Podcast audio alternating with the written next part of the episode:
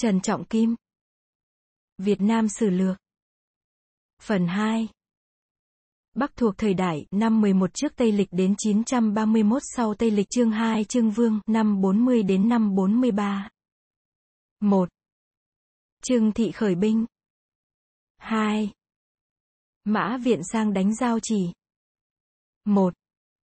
Trương Thị khởi binh.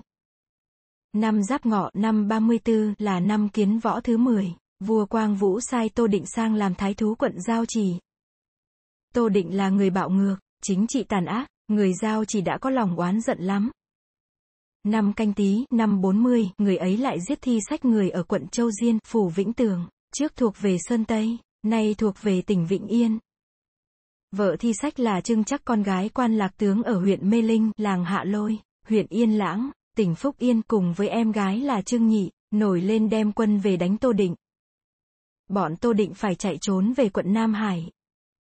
Lúc bấy giờ những quận Cửu Chân, Nhật Nam và Hợp Phố cũng nổi lên theo về với hai bà Trương Thị. Chẳng bao lâu quân hai bà hạ được 65 thành trì. Hai bà bèn tự xưng làm vua, đóng đô ở Mê Linh, là chỗ quê nhà. 2. Mã Viện sang đánh giao chỉ. Năm Tân Sửu, năm 41 vua quan Vũ sai Mã Viện làm phục ba tướng quân, Lưu Long làm phó tướng cùng với quan lâu thuyền tướng quân là đoàn trí sang đánh Trưng Vương. Mã Viện là một danh tướng nhà Đông Hán, lúc bấy giờ đã ngoài 70 tuổi, nhưng vẫn còn mạnh, đem quân đi men bờ để phá rừng đào núi làm đường sang đến Lãng Bạc, gặp quân Trưng Vương hai bên đánh nhau mấy trận chú thích của tác giả. 11 sử chép rằng Lãng Bạc là hồ Tây ở gần Hà Nội, nhưng có người Bắc đi bảo không? Hết chú thích. Quân Trương Vương là quân ô hợp không đương nổi quân Mã Viện, đã từng đánh giặc nhiều phen. Hai bà rút quân về đóng ở Cẩm Khê, Phủ Vĩnh Tường, tỉnh Vĩnh Yên. Mã Viện tiến quân lên đánh, quân hai bà vỡ tan cả. Hai bà chạy về đến xã Hát Môn, thuộc huyện Phúc Lộc nay là huyện Phúc Thọ tỉnh Sơn Tây, thế bức quá, bèn ra mình xuống sông Hát Giang, chỗ sông đáy tiếp vào sông Hồng Hà, mà tự tận. Bấy giờ là ngày mồng 6 tháng 2 năm Quý Mão, năm 43.